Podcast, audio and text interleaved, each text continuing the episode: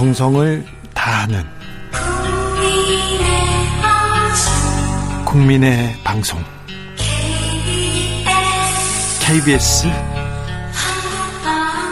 주진우 라이브. 그냥 그렇다고요.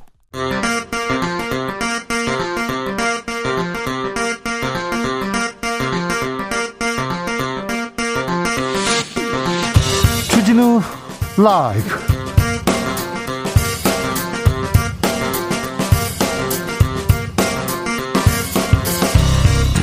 2022년 7월 21일 목요일입니다. 안녕하십니까. 주진우입니다. 박홍근 민주당 원내대표의 탄핵 발언. 이어서 권성동 국민의힘 원내대표는 민생 위기는 문재인 정부의 유산이라면서 문정부 때리기로 답했습니다. 국민의힘에서는 권성동 체제를 놓고 김기현 의원 조기 전당대회 열자 안철수 의원은 권성동 체제로 가자 이렇게 윤핵관들 서로 입장 갈리고 있습니다. 윤석열 정부 그리고 국민의힘 지금 어디로 가고 있을까요? 보수 농객 이상돈 교수와 논해봅니다. 더불어민주당 당대표 예비 경선 컷오프가 일주일 앞으로 다가왔습니다. 단일화가 변수입니다. 이재명만 빼고 단일화하자 이렇게 주장하는데 실현 가능할까요? 이재명 의원은 뭐라고 할까요? 주스에서 살펴봅니다. 바이든 미국 대통령의 사우디 방문 빈손으로 끝났습니다. 이럴 거면 왜 갔냐 비판 이어집니다. 그러자 푸틴 대통령 바이든 보란 듯이 중동으로 향했습니다. 튀르키의 이란 대통령과 함께 반미 연대 과시했는데요. 아, 세계는 어디로 가는 걸까요? 지금은 글로벌 시대에서 바이든, 푸틴의 속내 들여다보겠습니다. 나비처럼 날아 벌처럼 쏜다. 여기는 주진우 라이브입니다. 오늘도 자중차에 겸손하고 진정성 있게 여러분과 함께 하겠습니다. 국회 지금 50일 넘게 공백 상태입니다. 원구성 오늘도 마무리 짓지 못했습니다. 국민의힘 초선 조은 의원이 장기 파행에 면목이 없다. 세비를 반납하겠다고 했습니다. 왜 이런 움직이는 이 움직임에 대해서는 릴레이로 이렇게 좀 이어가는 그런 이어달리기 없을까요? 민주당에서나 국민의힘에서나 우리가 일 못하고 있다. 국민의 뜻 받들지 못하고 있다. 왜 이런 얘기 안 할까요? 왜 내려놓겠다. 특권 내려놓겠다 얘기 안 할까요? 선거 때는 국민 속으로 가겠다고 하고 특권 내려놓겠다고 맨날 얘기하는데 이런 얘기도 잘 안 합니다. 대체 왜 그러는지 국회에 전하고 싶은 말 있으십니까? 여러분 전해 주십시오. 제가 크게 외치겠습니다. 샵 9730 짧은 문자 50원 긴 문자는 100원이고요. 콩으로 보내시면 무료입니다. 그럼 주진우 라이브 시작하겠습니다.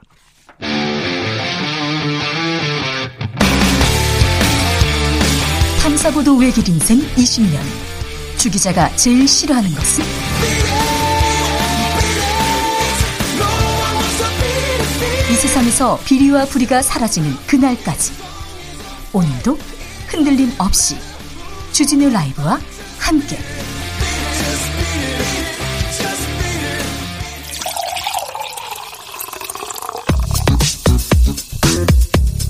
진짜 중요한 뉴스만 쭉 뽑아냈습니다. 주스.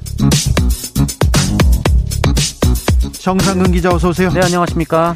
오늘은 권성동 국민의힘 원내대표 교섭단체 대표 연설 했습니다. 네, 권성동 원내대표는 오늘 당내 문제로 걱정을 끼쳐드렸고 국회 정상화가 늦어지면서 민생 대책은 지연됐다라며 무한 책임을 통감한다라고 사과했습니다.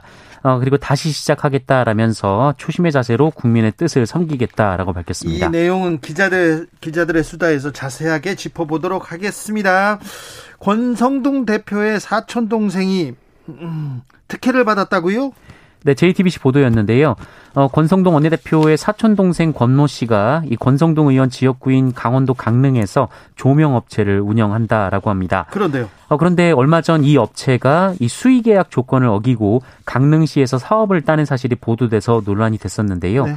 어, 정부가 특별 감찰을 벌인 결과 문제가 있다라고 판단하고 관련 공무원을 징계할 것 그리고 이 업체에도 적절한 조치를 취할 것을 권고한 바 있습니다. 예. 어, 그런데 이 JTBC 보도의 핵심은 이러한 징계 절차가 진행된 뒤 에도 이 업체가 강릉시와 70건이 넘는 추가 계약을 맺었다라는 겁니다. 특혜 얘기가 나올 수밖에 없는데요. 이 내용도 2부에서 자세하게 짚어보겠습니다. 국민의힘 내부 여전히 어수선한, 어수선합니다. 당권 주자 김기현 전 원내대표 권성동 체제 비판하고 나섰습니다. 네, 김기현 전 국민의힘 원내대표는 오늘 CBS 라디오의 인터뷰에서 적극적으로 정책 비전을 제시하고 홍보해야 하는데 지금 별로 안 되고 있다라면서 어, 이렇게 비정상적인 임시 시스템으로는 역부족 아니냐는 말이 있다라는 말을 했습니다. 이 비정상적인 시스템이란 것이 현 직무대행 체제를 의미하는 것으로 해석되고 있는데요. 어, 또한 이준석 대표가 다시 당대표로 복귀한다면 결과적으로 여당의 내홍은 더 격화될 수밖에 없다라고 주장하게 됐습니다. 또 다른 당권 주자 안철수 의원 권성동 체제 힘을 실었습니다. 네, 안철수 의원은 오늘 SNS 글을 통해 의원총회에서 결의한 대로 현 당대표의 의혹이 해소될 때까지는 어, 권직대 체제로 흔들림 없이 나아가야 한다라면서 어, 당대표의 권리가 아닌 상황에서 조기 전대론을 주장하더라도 당장 실현될 수 없으며 혼란만 부추길 뿐이라고 주장했습니다. 이준석 대표 나가야 된다 안 나가야 된다 그걸 가지고 몇 달 시끄러웠는데 이제 또 조기 전당대회를 해야 된다 안 해야 된다 계속해서 여기서 삿바 싸움 이어집니다. 지금 국민의힘에서 지금 나오는 갈등 중에 가장 큰 게 이 부분이에요. 누가 당권을 잡느냐, 누가 공천권을 쥐느냐. 정치인들, 국회의원들은 여기에 관심이 다 가 있군요. 국민이 아니라. 네. 민주당으로 가보겠습니다. 민주당에서는 반 이재명 연합 공식화되고 있습니다. 네, 민주당 대표로 출마한 강병원 의원이 오늘 SNS를 통해서 이재명 의원을 제외한 이 당대표 후보들이 예비 경선 이전에 단일화할 것을 제안했습니다. 어, 강병원 의원은 이재명 의원을 제외한 97그룹 4인방부터 김민석, 설훈, 이동학 후보까지 7명이 출사표를 던질 이유가 없었다라면서 컷오프 이전에 본선 단일화 공동선언에 동참해달라라고 밝혔습니다. 다른 후보들 뭐라고 합니까? 어, 박용진 의원은 호응했는데요. 이 박용진 의원은 서로 다르니까 힘을 합치면 더 시너지 효과가 난다고 생각한다라고 말했습니다. 어, 하지만 이 97그룹의 또 다른 주자인 강훈식 의원은 현실적인 방법도 명확하지 않은 상황에서 어, 그런 논의가 되는 게 맞는지 잘 모르겠다라는 입장을 밝혔습니다. 이재명 의원 입장 나왔습니까? 어, 이재명 의원의 입장은 나오지 않았는데요. 이 다만 이재명 의원 측 인사들의 어, 비실명 보도가 나왔습니다. 어, 대선이 지방선거도 아니고 지방선거도 아니고 대선도 아니고 이 당내 선거에서 후보를 단일화하자는 건 본 적이 없다라는 얘기였고요. 또 각자의 지지 기반이 다 다른데 단일화 해봐야 플러스가 되지 않을 것이다라는 전망도 나왔다고 합니다. 자 이재명과 반 이재명 연합 어떻게 또 갈지 좀 지켜보겠습니다. 음. 북송된 북한 어민들의 증언이 달랐다 이런 보도가 나왔어요? 네, 정부 관계자가 언론에 한 이야기가 오늘 많이 보도가 됐는데요. 어, 민주당과 문재인 정부 측 인사들은 이 16명을 살해하고 북송된 것으로 알려진 북한 어민들이 그렇죠. 어, 도주 중 우리 군에게 잡혀서 신문을 받다가 어, 공통적으로 사람을 살해했다는 진술을 했다라면서 어, 이른바 강제 북송 논란에 반박하고 있는 상황입니다. 그렇죠. 어, 그런데 이 정부 관계자가 언론에 어, 사실은 이 두 어민의 증언이 많이 달랐다 이런 말을 했는데요.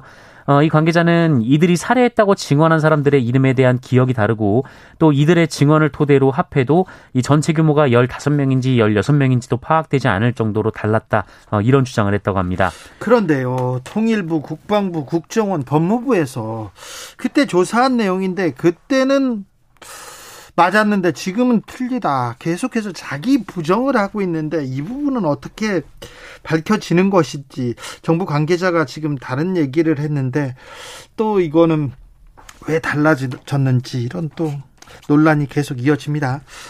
헌법재판소가 사후 통지 없는 통신 자료 수집은 헌법에 맞지 않다 결정했습니다. 네, 이동통신사가 수사 정보기관에 가입자의 이름과 주민번호, 주민등록번호 등 이 개인 정보를 제공하고도 이 정보 주체인 가입자에게 사후 통지를 하도 하지 않아도 되도 하지 않아도 되는 어, 현행법은 헌법에 어긋난다라는 헌법재판소 판단이 나왔습니다. 이 전기통신사업법 83조 3항인데요. 어, 위헌 어, 결정이 내려졌는데 어, 헌법재판 어, 헌법 불합치 결정이 내려졌습니다. 어, 이에 따라 입법부가 관련법 개정을 하지 않는다면 심판 대상 조항은 내년 12월 31일 이후 효력을 상실합니다. 사실 사후 통지 안 하는 경우도 있는 것 같은데 이거는 좀 국민의 권리를 많이 침해하는 거 아닌가 그런 논란은 계속 됐습니다. 그런 문제 제기가 있었는데 이번에 헌법재판소에서 이렇게 결정했군요. 선거 기간 동안 집회나 모임을 금지한 것 위헌이다 이런 판결도 나왔습니다. 네, 어, 이 내용 잘 아실 것 같은데요. 네. 어, 선거에 영향을 미치게 하기 위한 집회나 모임을 금지한 공직선거법 조항이 어, 집회의 자유 그리고 정치적 표현의 자유를 침해한 어, 위헌이다라는 헌법재판소 판단이 나왔습니다. 네. 어, 심판 대상 조항은 공직선거법 제103조 3항에 선거 기간 중 선거에 영향을 미치기 위한 집회나 모임은 개최할 수 없다라는 부분과 네. 어, 이와 관련된 처벌 조항입니다. 네.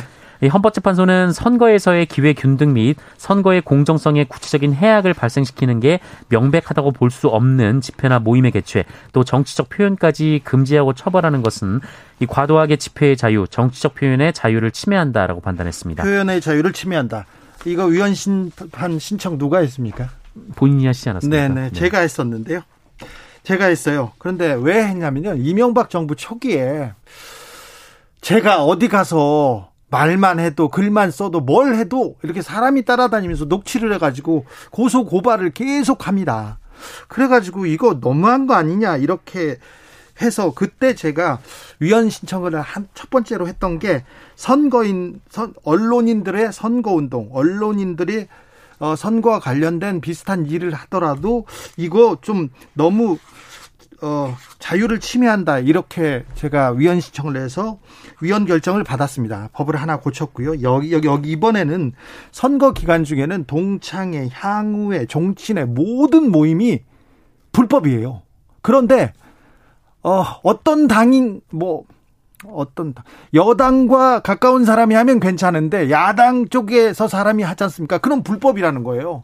그러면서 제가 가서 아무 얘기나 어떤 얘기를 해도 정치적인 발언이다. 그래가지고 막 고소, 고발을 막 계속 하는 거예요.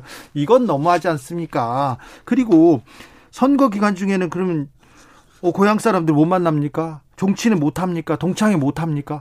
이런 것까지는 너무한다. 이렇게 해서 제, 저희가 위헌 신청을 내서 이번에 헌법에서 표현의 자유를 침해했다 해서 법을 고쳐라. 이렇게 나왔습니다.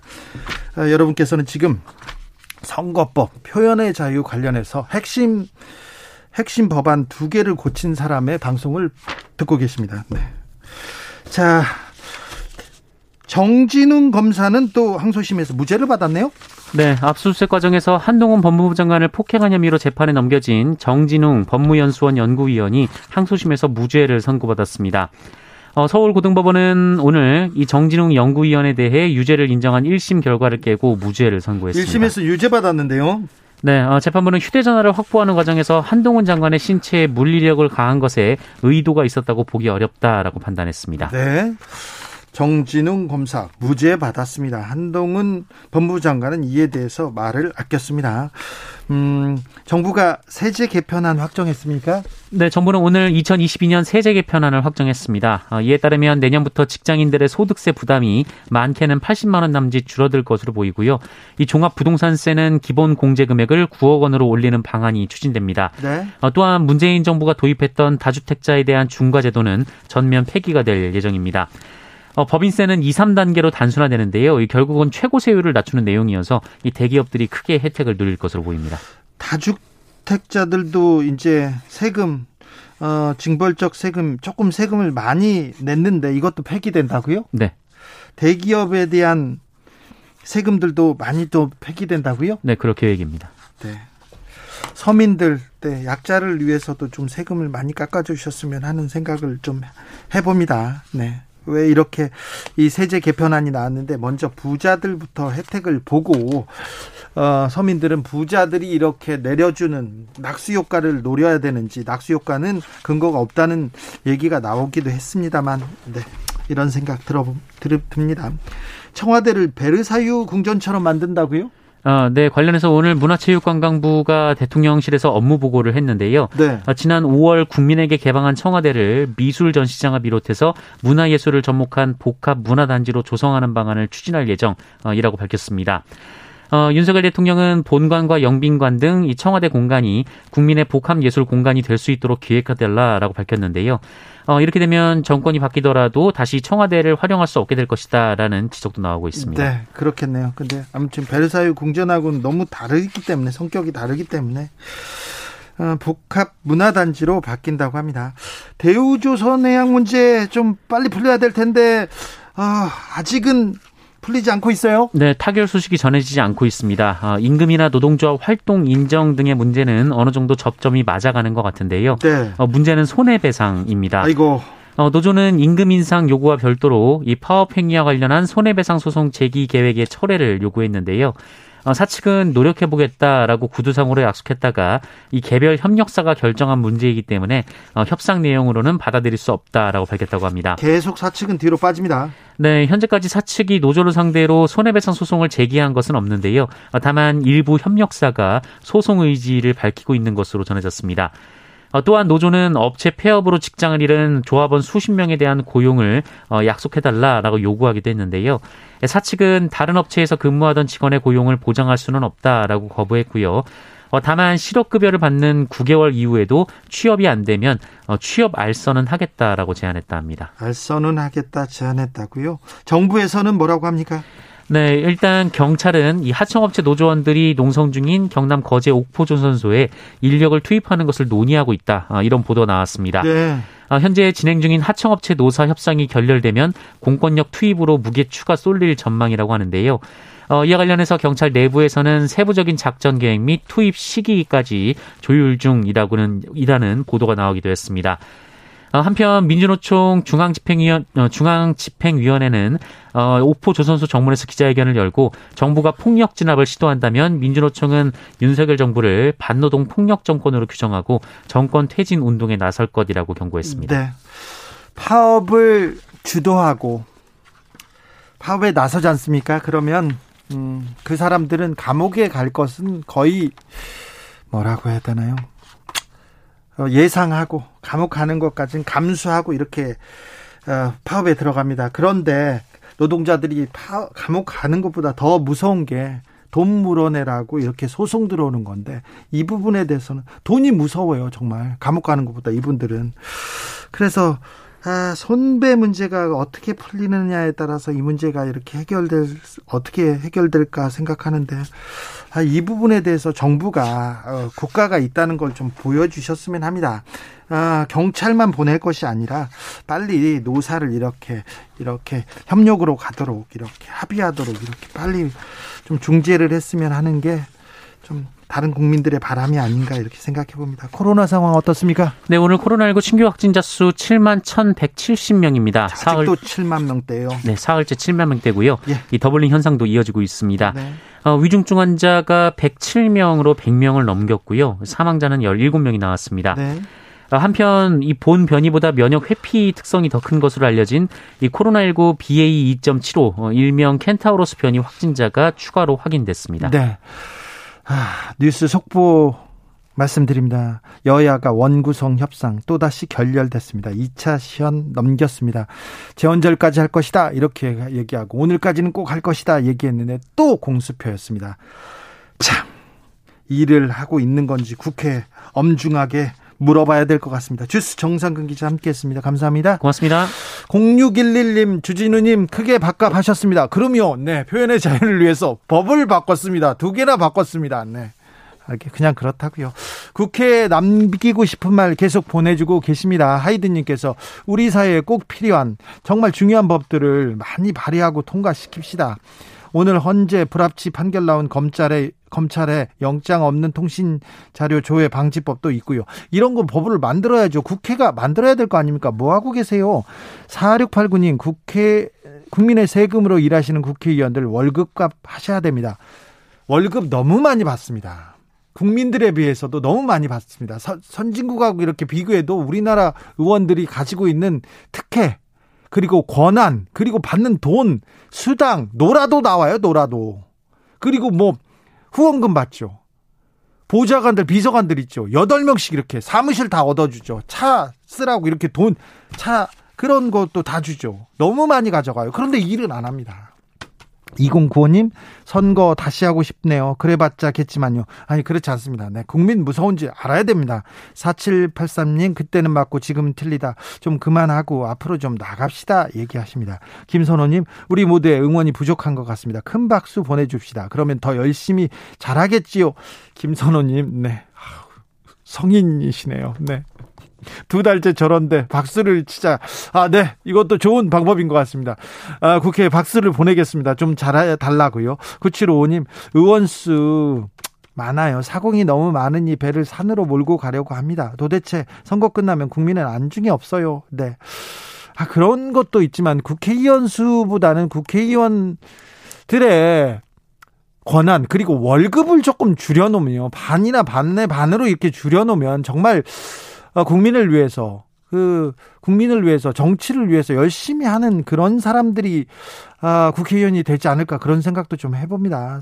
3089님 일은 국민들만 하나요? 물가 걱정 나라 걱정은 국민들만 하나요? 주라에서 좀 외쳐주세요. 너무 답답해요. 일 좀 해라 이 국회의원들아 이렇게 제가 계속 얘기하겠습니다. 교통정보센터 다녀오겠습니다. 오수미 씨.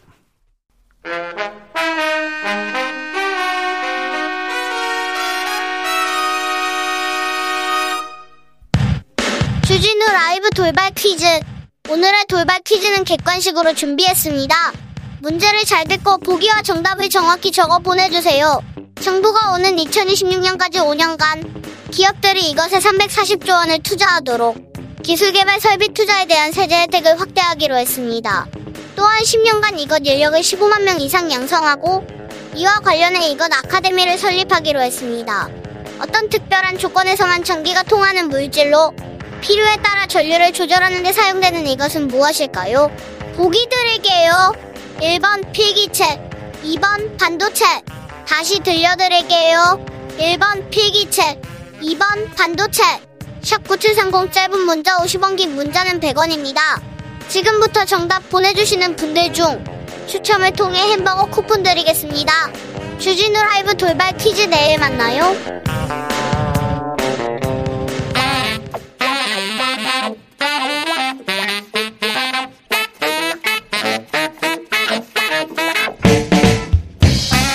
세계는 넓고 이슈는 많다. 우리의 시야를 국제적으로 넓혀 보겠습니다. 국내 뉴스, 국제 이슈 다 덤벼라. 지금은 글로벌 시대.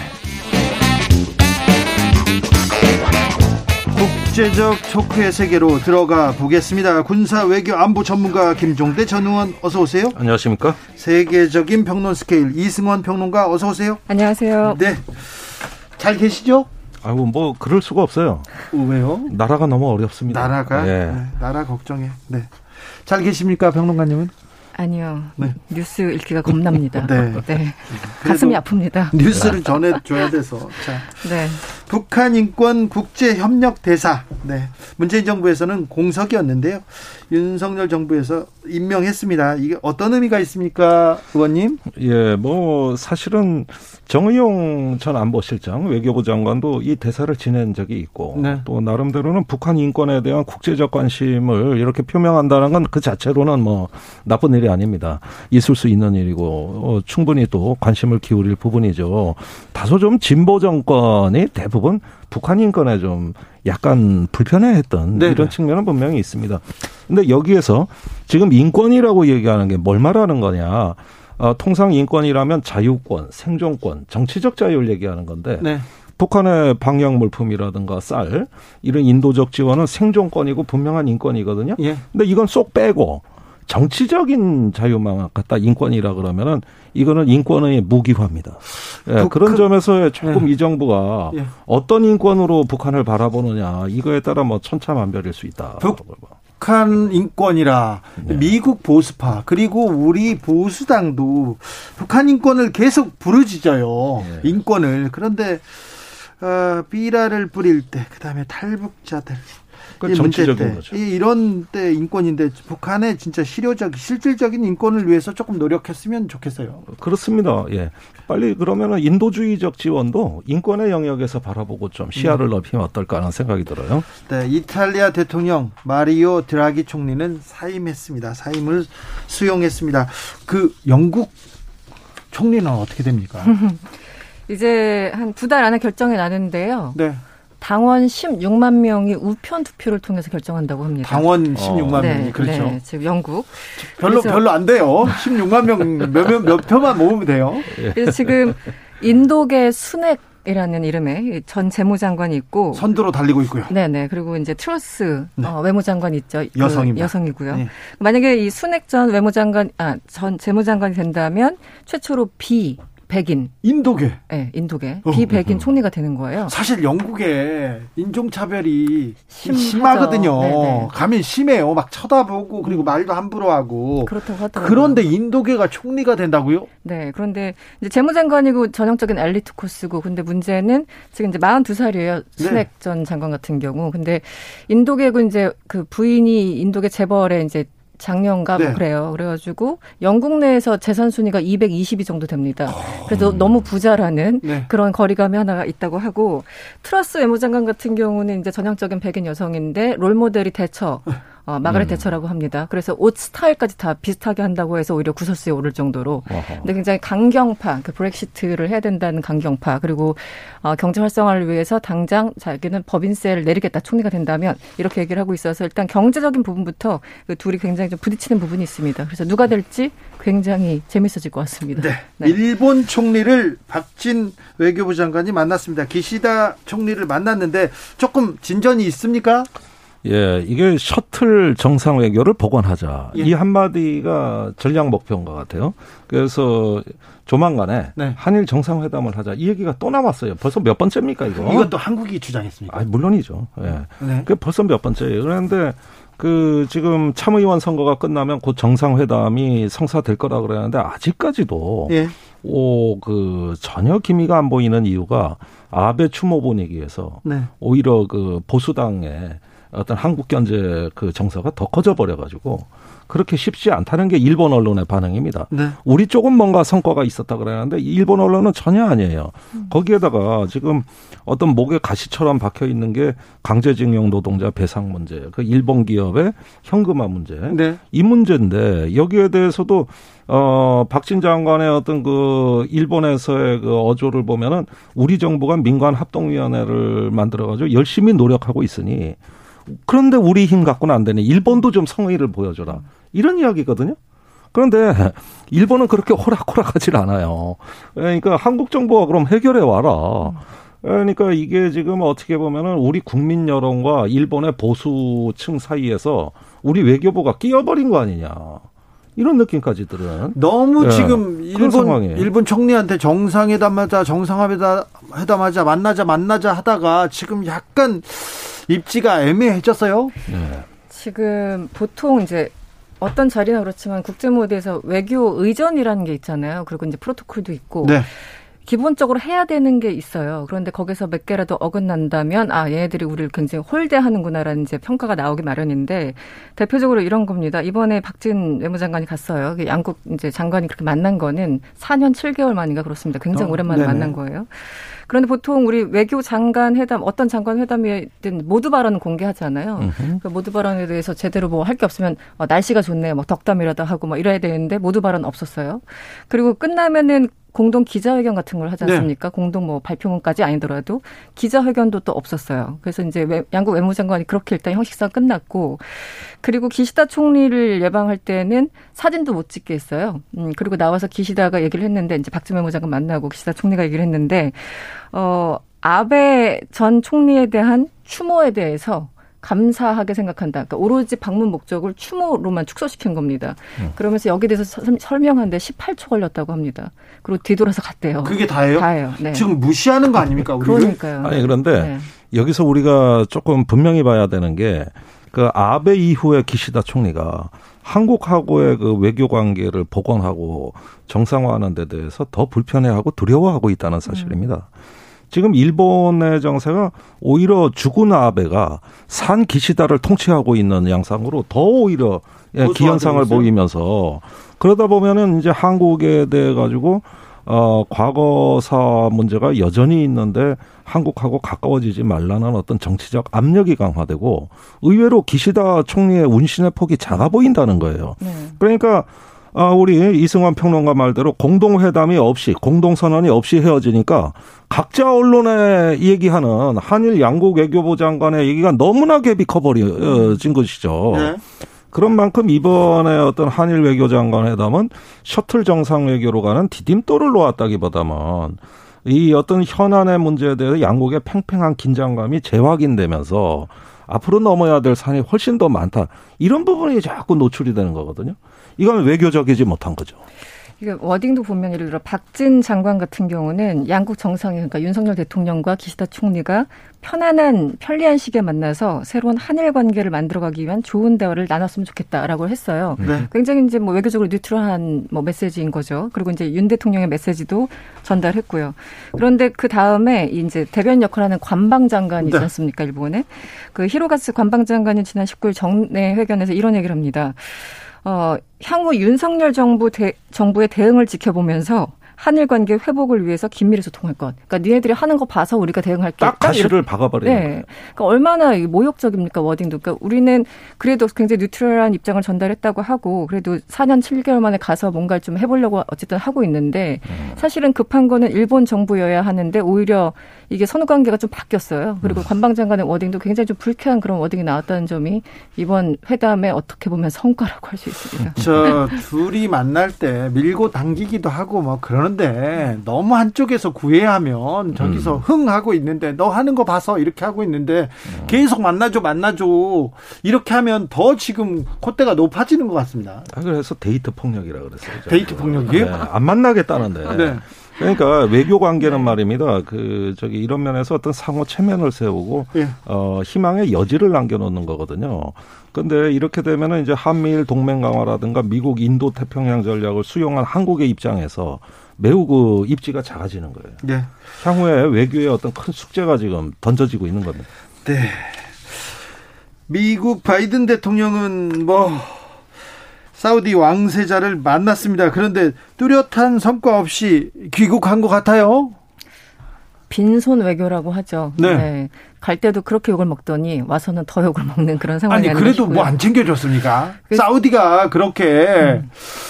뭐 그렇게 박한 동네가 아닌데 지금까지 미국의 그냥 저금통이었습니까? 아니었습니까? 그 양쪽이 굉장히 우방이었죠. 지난 예? 45년부터 루즈벨트 대통령과 당시 그 사우디의 왕이 만나서 왜 오일을 줄 테니 우리한테 안보를 책임져라. 뭐 이래가지고 네. 이제 서로 그때부터 쭉 한 70년 동맹이라고 할 수 있죠. 물론 up and down 관계가 좀 안 좋아진 적도 있었지만 그런데 이번에는 역대급 실패라고 할 수 있고 역대급이요? 네, 그 정상회담이 이렇게까지 그 내용 없이 끝나는 게 있었나 싶을 정도예요. 아니 보통 좀 네. 정상회담은 의례적으로 만나는 거고 이미 실무관에서 다, 다 그렇죠. 합의가 돼 있고 거기 가서 뭐 일그로 가는 거 아닙니까? 그러니까 근데 아무것도 안 돼 있었고 일단 지금 우크라이나 전쟁 때문에 러시아를 견제하자라는 그런 안보적인 문제가 있었고 가장 중요하게는 원유 추가 생산이었잖아요. 네. 근데 여기에 대해서도 얘기하지 않았고 이란을 그 이제 견제하기 위해서 아랍 국가들 좀 협력을 하자, 안보 협력을 하자 이제 세 가지 의제가 주로 됐었는데 여기에 대해서도 딱히 뚜렷한 말을 하지 않았어요. 또 이스라엘과 또 관계가 있으니까.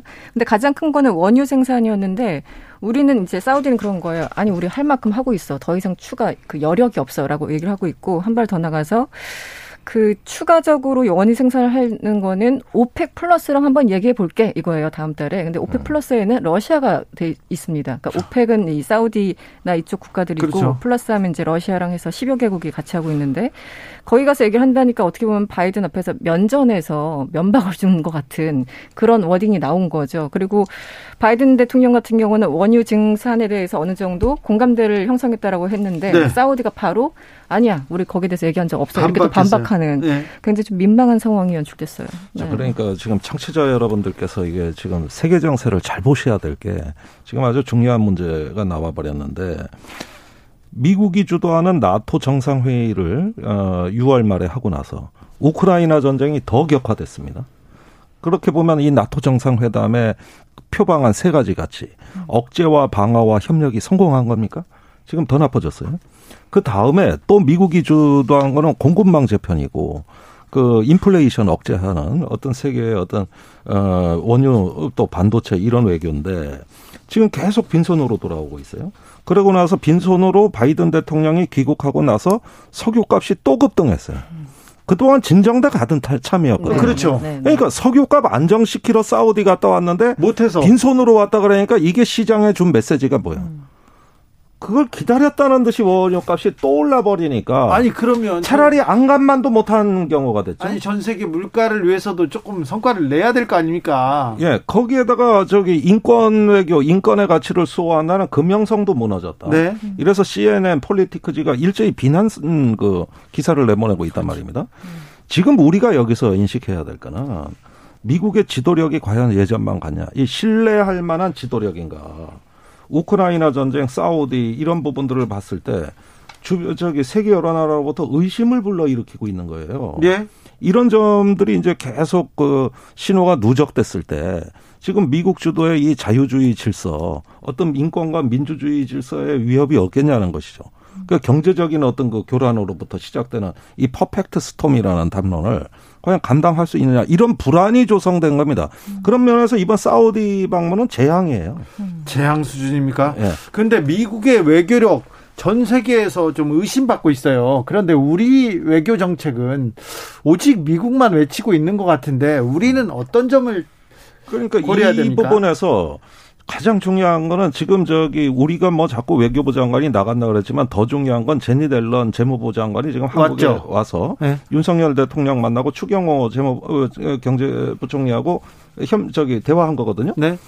근데 그 엘리언 장관이 지금 중국과 협력하겠다고 하고 있단 말입니다. 그러니까요. 그러니까 이럴 때 줄서기 정치가 과연 줄서기 외교가 맞느냐는 거예요.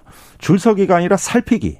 이게 지금 한꺼풀만 벗겨보니까 신냉전이라고 그랬는데 각자 도생의 세계 아니냐. 예. 예. 국익이 우선 아니냐. 그렇다면 이게 세계가 어떻게 돌아가는 거냐. 면밀히 살피는 외교가 우선이지 줄 서는 외교가 우선이냐는 것이죠. 예. 살피기가 줄 서기보다 훨씬 합리적이라. 살피기 해라. 굉장히 그 이중적인 모습이죠. 본인들은 이제 그 어제 바이든 대통령이 기자들 만나서 한 열흘 안에 중국 시진핑 주석과 대화할 수 있을 거라고 그러니까요. 얘기를 했었어요. 네, 열흘 안에 만날 수도 있다고 얘기했어요. 네, 그동안 이제 화상 회담이나 전화 통화로 한 네 차례 만났지만 대면 회담은 한 적이 없거든요. 네. 그래서 이제 이번에는 형식에 대해서 얘기하지 않, 않았는데 시기를 특정했다라는 건 물밑으로 상당 부분 진행됐다는 그렇죠. 뜻이죠.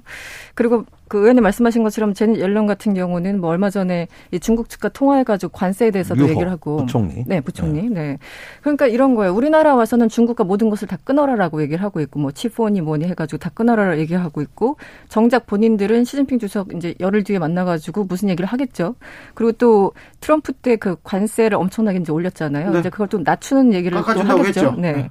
그리고 이제 제니 옐런 같은 경우는 관세를 조정해서 어, 좀 지금 인플레를 조금 낮춰야 된다는 그런 입장인 거거든요. 예. 그러니까 미국이 한국에 와서 하는 이 모든 메시지와 본인들이 하고 있는 메시지가 정확하게 어긋나고 있다. 예. 그런 와중에 이중 신호입니다. 네.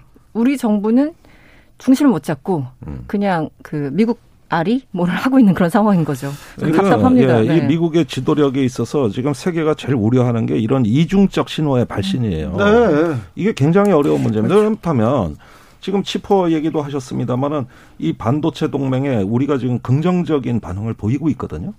8월까지 미국에 답변을 줘야 돼요. 네. 그러면 일본, 대만은 참여하겠다는 겁니다. 반도체 예. 동맹에. 그런데 우리가 참여하는 걸 중국은 굉장히 중대한 문제로 봐요. 예. 일본, 대만은 쟤들은 뭐 원래 당연히 하는 거고. 그러면 한국인데 지금 저 우리 삼성전자, SK 하이닉스 중국 가 있거든요. 예. 그리고 현지에서 매출액이 30%예요. 그렇다면 이건 근, 근간을 흔들어대는 한국 경제의 가장 큰 문제입니다. 그런데 이런 반도체 치퍼 동맹이라는 거를 8월까지 하고 또 거기에다가 이제 원유 가격 상한제 여기에도 우리가 뛰어들면 이거는 걸프 국가들 원유국들하고의 협력에 있어 가지고 다 문제가 될 수가 있어요. 네. 그러니까 청구서가 이렇게 막 날라오는 거예요. 그러는 동안에 미중 관계는 또 경제적인 협력으로 가고 있는 것이죠. 그러니까 굉장히 혼란스러운데 이럴 때 어떤 이데올로기적인 당파적인 판단은 정말 금물입니다. 저 푸틴은 또 이란을 찾았습니다. 반미 연대를 과시하고 있어요. 튀르키예랑 이란 이렇게 사진도 찍고 웃고 있던데요. 이거는 어떤 영향을 미칩니까? 예, 역시 그 바이든의 중동 방안에 대한 대응 외교라고 저는 생각이 들고 어, 이란도 같지만은 그 튀르키예 과거 터키 네. 예, 에르도안 대통령하고도 정상회담을 했단 말이죠. 네. 어, 이렇게 보면은 그 오히려 푸틴이 경제를 무기화하고 그러면서도 어떤 그 자신의 영향력을 외교의 자산으로 구체화하면서 오히려 미국과의 천하 삼분지계 그러니까 미국, 중국, 러시아 세력권 이런 천하 삼분지계라는 푸틴의 원래 계획 기획이 지금 먹혀 들어가는 거 아니냐. 또는 어떤 접근하고 있는 거 아니냐 이런 느낌이 드는 것이죠. 외교력을 오히려 푸틴이 보여주고 있어요. 예, 그런 점에서 지금 우크라이나 전쟁은 전투는 어 푸틴이 지고 있지만 음. 전쟁은 푸틴이 이길지도 모릅니다. 음, 그러니까 그렇죠. 이런 점에서는 이 어떤 복합적인 meta 갈등이라 그럽니다. 이것이 하나의 차원에서만 이루어지는 전쟁이 아니라 다차원적이고 복합적인 meta 갈등의 세계로 엮이고 있는 거거든요. 그 종착점은 어디냐? 천하 삼분지계죠. 이게 푸틴의 계획이거든요. 그 이스라엘과 이제 사우디 등등 바이든의 중동 순방을 마치자마자 푸틴 대통령이 현지 시간 19일 이란을 찾습니다. 네. 그래서 이란의 라이시 대통령과 그 터키의 튀르키예의 에르도안 대통령과 또 이란에는 최고 지도자라고 하메네이가 있지 않습니까? 네. 근데 제가 아까 그 외교 프로토콜 말씀드렸잖아요. 그러니까 음. 사진 한 장을 보면 이 사람들이 홀대하는지 그렇죠. 네, 뭐 다 알아요. 매우 중요합니다. 네. 사진 한 장이 굉장히 재밌습니다. 완전히 하얀 방 안에 의자가 그냥 딱 세 개가 있어요. 예. 그래서 굉장히 좀 썰렁하긴 합니다. 어, 근데 그게 최고 지도자 하메네이 방이라고 해요. 그런데 의자 배치가 있는데 당연히 당연히 최고 지도자가 이제 사진을 봤을 때 왼쪽에 있고 여기 이제 대통령과 아, 푸틴 대통령이 같이 있는데 보통 푸틴 대통령이 마크롱 대통령이나 만날 때 5미터 긴 탁 자 놓고 해가지고 그렇죠. 도대체 대화가 되는 거냐 확성기 틀어놨냐 막 이랬잖아요. 네네. 샤우팅 뭐 외교 뭐 이런 네. 얘기 나왔죠. 근데 이번에 무려 2미터. 아까 굉장히 가까이 앉은 거예요. 네. 그러니까 푸틴 입장에서는 평소보다 반 이상 가까이 앉은 네. 거라서 이렇게 가까이 앉을 수 있냐라는 하나의 메시지가 있었고, 그러니까 그만큼 푸틴이 급하고 또 이제 동지가 필요하다는 뜻이겠죠. 그리고 에르도안 대통령을 만났을 때 보통 푸틴 같은 경우는 1시간, 4시간 이렇게 늦는 건 늦죠. 기본인데. 늦, 늦장, 늦, 늦, 뭐 지각대장이 아닙니까? 예, 전에 문재인 대통령 만날 때도 1시간 늦었고 박근혜 대통령 1시간 반 늦었고 이랬습니다. 메르켈은 5시간 정도 늦었죠. 근데 이번에 무려 44초 일찍 가서 에르도안 어. 터키 대통령을 기다리고 있었어요. 음. 그러니까 이 얘기는 이제 푸틴도 굉장히 그 동병상련이라고 여러 가지 이제 우근이 필요한 그런 상황인데 이번에 그런 겁니다. 그러니까 이란이나 러시아 같은 경우는 서로 이제 뭐 가스든 가스가 됐던 뭐 원유가 됐던 서로 이제 필요한 상황이고 동지적인 상황이 필요한 거고 이것은 또 안보적으로 보더라도 이제 미국은 중동 아랍국들을 그 이제 협력을 이끌어내서 이란을 견제하려고 하는 거잖아요. 그러니까 네. 이란 입장에서는 미국이 워낙 싫으니까 러시아라도 불러들여가지고 같이 뭔가 전선을 맞, 맞붙이자 이런 이런 입장이기 때문에 이번에 뭐 가서 푸틴 같은 경우는 52조 원 이상 천연가스 개발하겠다고 그 협약까지 맺은 정도였거든요. 그래서 굉장히 돈을 엄청 벌어서 그것을 다시 이란과 이제 협력하는 데 쓰고 이런 관계가 지속되고 있고 이럴수록 이제 바이든 같은 경우는 속이 타는 그런 상황입니다. 네. 6150님께서 triple combo 세트 승원 종대 진우 퇴근길 즐겁게 청취합니다. 이렇게 얘기하셨습니다. 최권승님께서 역시 시원한 전문가들의 팩트 폭격 얘기합니다. 어, 우크라이나 전쟁은 지금 어떻게 돼가고 있습니까? 그러니까 제가 아까도 말씀드렸듯이 나토 정상회의가 끝나고 왜 우크라이나 상황이 더 악화됐느냐. 그렇죠. 나토 정상회의에서 러시아에 대한 아무런 최후 통첩이 없었어요. 다른 얘기 물러가라든가 네? 전쟁 끝내라든가 이제는 뭐 이 정도 레드라인 넘지 말라든가 이런 요구가 없어요. 그러니까 그 회의가 끝나고 푸틴이 웃더라고. 음. 그리고 계속 또 공격을 격화시켰는데 CNN에 미사일 3천 발을 네. 그 남부나 동부 도시에 그 폭격을 했다는 겁니다. 그런데 그 러시아가, 기종을 네. 보니까 예. 구형 미사일을 다 쐈어요. 제거품 그 뭐. 네, 있는 그다음에 거를. 심지어는 대공 미사일을 지상 공격용으로도 썼어요. 비정상적인 사용입니다. 네. 이건 뭘 말하는 거냐면은 마지막 미사일 갖고 있는 여력을 몽땅 다 동원해 가지고 어 주요 도시에 대한 초토화 작전을 하고 예. 그 다음에 여기서 이제 놀라운 대목이 나오는데 어 러시아가 현재 점령한 그 루안스크 도네츠크를 넘어 가지고 어 영토를 확장하는 추가 공격을 하겠다고 엄포를 놔버린 겁니다. 그러면은 서구에서 은근히 기대했던 건 뭘까요? 여기서 이제 전쟁을 멈추고 이 현재 전선에서 네. 휴전선 거서 이제 중지하는 모델, 한반도 모델이죠. 네. 예, 이런 어떤 걸 내심 기대해 왔는데 러시아가 이 기대를 정면에서 걷어차고 그것을 입증하기 위해서 미사일을 날려 보낸 겁니다. 심지어 공중에서 순항 미사일은 멀리 나가는 미사일이거든요. 예, 이런 것들을 갖다가 내륙의 도시로 이제 점점 더 확대됐고 하루에 2, 30명씩 사상자가 발생했어요. 그렇다면 제가 보기에는 이 이야기는 이제 푸틴이 그 한때 키우에 갔다가 조금 어려움을 많이 겪었잖아요. 그러나 동남부에서는 자기들이 유리한 전장이기 때문에 여기에서 전세를 계속 확장해서 우크라이나 사태를 악화시키고 당분간 우크라이나하고는 정전협정, 평화협정 이런 협상 안 한다. 이렇게 돼버리니까 그러면은 공급망 위기에 쩔쩔매는 서구 사회가 조금 수세에 몰릴 수도 있는 겁니다. 이럴 때 어떻게 억제하고 방어하느냐가 굉장히 중요한 거거든요. 그런 점에서는 저번 그 나토 정상회의가 좀 아쉬웠던 겁니다. 음. 그때 그래도 뭐 나토 그 인력도 늘리고 각국의 뭐 GDP 대비 2%까지 국방력을 이제 향상시킨다 여러 가지 합의 있었는데 그건 이제 앞으로 나토가 잘해보자 약간 이런 거였고 음. 러시아에 주는 아주 직접적인 메시지는 의원님 말씀하신 것처럼 없었던 거죠. 그리고 오히려 음. 지금 그 러시아 라브로프 외교장관 같은 경우는 지난 20일이었는데 어, 뭐 중거리 미사일, 그러니까 그 장거리 무기 지원을 계속한다면 우리는 우크라이나를 더 공격할 거야라고 이제 대놓고 얘기를 하고 있어요. 네. 그리고 지금 평화 협상이 끝났기 때문에 그 부결됐기 때문에 남부 지역을 어, 장악할 수밖에 없다라고 네. 이제 공개적으로 얘기를 하고 있는데 네. 그 얘기는 그런 거죠. 그 약간 그 나토의 그 모임 자체를 굉장히 비웃은 겁니다. 지금 러시아 입장에서는. 그렇죠. 네, 그래서 저번에 왜 키신저가 초반에 키신저 전 외무장관이 네. 현실 정치를 좀 봐라. 그리고 네. 그 동부 쪽 어느 정도 좀 양보하더라도 해야 된다라고 했던 네. 게 지금 다시 좀 아쉬워지는 순간이 그러니까 아닌가 키신저 조장은 네, 네. 러시아의 세력권을 인정해 주라는 거예요. 네. 그 세력권을 왜 부정하느냐는 거죠. 음. 예, 같은 그 어, 주장들이 일부 학자들에게 촘스키 선생도 그 비슷한 네, 얘기했습니다. 예, 그런데 이건 이제 현실 정치로 보자는 음. 건데 자꾸 워싱턴의 전략가들이 도덕의 관점으로 전쟁을 보는다는 음. 것이죠. 자유주의 대 어, 권위주의 네. 이런 식의 말이죠. 이종호님께서 근본적인 문제는 푸틴인데 미국만 비난하는 건 아니라고 봅니다. 전쟁을 일으킨 사람은 푸틴이 맞죠. 전쟁광 푸틴인데 비난은 해야죠. 그런데 음. 현실적으로 풀어보자는 얘기인가요? 그러니까 지금까지 그 충분히 규탄을 하겠지만은 지금은 출구 전략. 네. 어떻게 이 전쟁을 지혜롭게 마무리할 것인가. 네.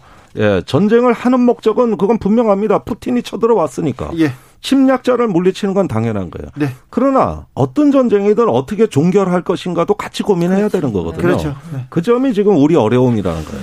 그러면 평화 평화를 지켜야죠. 평화를. 그런데요, 의원님 KF-21이 첫 비행에 성공했습니다. 이거 어떤 의미를 가집니까? 아 이거는 전 세계적으로 큰 의미가 있습니다. 예. 이제 한국이 중견 군사 강국으로 가는 건데 네. 독자적인 초음속 그 전투기를 개발한 나라가 전 세계에 많지가 않아요. 독자적으로 만들었습니까? 네, 우리가 한 일곱 번째인데 네. 최근에 누리호 발사 성공하고 이게 네. 맞물려 들어갈 음. 때 이랬을 때 이건 수출까지도 염두에 둔 전투기고 미래의 스텔스기로 진화할 수 있는 잠재력을 갖고 있어요. 그래요? 음. 그 그러니까 하나의 플랫폼을 만들어 놓으면 여기서 진화하는 거거든요. 예.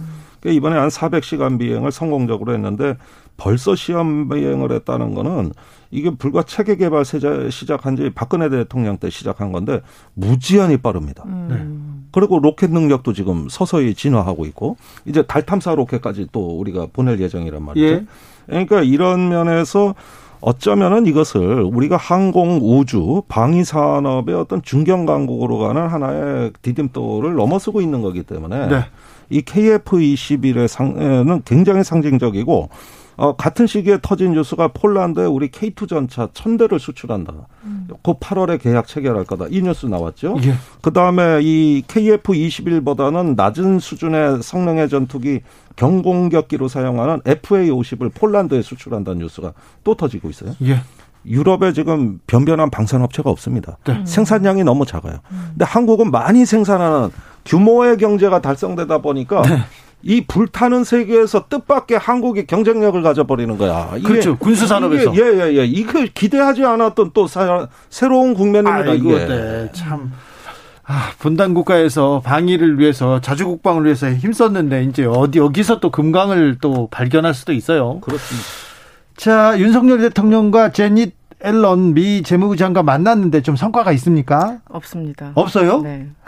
아 멀리 오셨는데 뭐라도 좀 내놓고 가시지. 첫 번째가 에너지 가격에 대해서 협의했다. 두 예. 번째가 예. 우방국 공급망에 대해서 협력하기로 했다. 이건 이제 그 friend shoring, 그러니까 아까 그 중국 배제하는 거 있지 않습니까? 예. 반도체 얘기 잠깐 드렸는데 끼리끼리 친한 국가들끼리 공급망을 만들어서 중국을 배제하자는 거고요. 첫 번째 말씀드린 에너지 가격은 그 러시아산 원유나 이런 것을 상한제에 동참하라 이런 거였어요. 그렇죠. 그리고 세 번째는 이제 우리 정부에서 밝힌 건데 이제 글로벌 미국의 글로벌 리더십을 뭐 전폭적으로 지지하겠다. 네 번째는 외환 시장에 대해서 이제 협의했다. 이 네 가지인데 에너지 가격 러시아 겨냥한 거고 우방국 공급망 중국 겨냥한 거고 외환 시장 협의 물론 이번에 이제 그 연방이 아니라 재무장관이 왔기 때문에 뭐 스워프에 대해서 구체적으로 얘기할 수 없었습니다만 총합했을 때 우리나라가 얻은 게 뭐지? 별로 없는 것 같습니다. 아까 의원님 말씀하신 것처럼 반도체 수출 관련해서는 중국이 어마어마한 시장이기 때문에 당장 끊을 수도 없는 거고요. 당장 몇 달 전까지만 해도 그 러시아산 원유나 가스에 대해서 우리가 가, 어, 가격을 이렇게 뭐, 어, 제재하는 거에 대해서 좀 부담을 느꼈는데 이번에는 그냥 하겠다라고 네, 동참한다고 용을 밝혔기 때문에 아이고 네, 플러스는 없어 보입니다. 한숨이 나네요. 네. 다음 주 세계에서는 어떤 뉴스를 주목해야 됩니까? 네, 아무래도 그 미중 관계에 있어서 어떤 역동적인 측면, 네. 그다음에 악화되는 우크라이나 전세 이런 네. 부분 유심히 봐주시기 바랍니다. 평론가님. 우크라이나요? 네. 저는 그 치포에 대해서 어떤 얘기를 할지가 조금 더 네, 지켜봐야 될 것 같습니다. 알겠습니다. 네네. 우리 안목을 세계로 키웠습니다. 지금은 글로벌 시대 김종대, 이승원, 이승원, 김종대 두 분 감사합니다. 맞습니다. 고맙습니다. 오늘도 많이 배웠습니다. 아우, 치포요? 아우, 어렵습니다. 6시에 이어가겠습니다.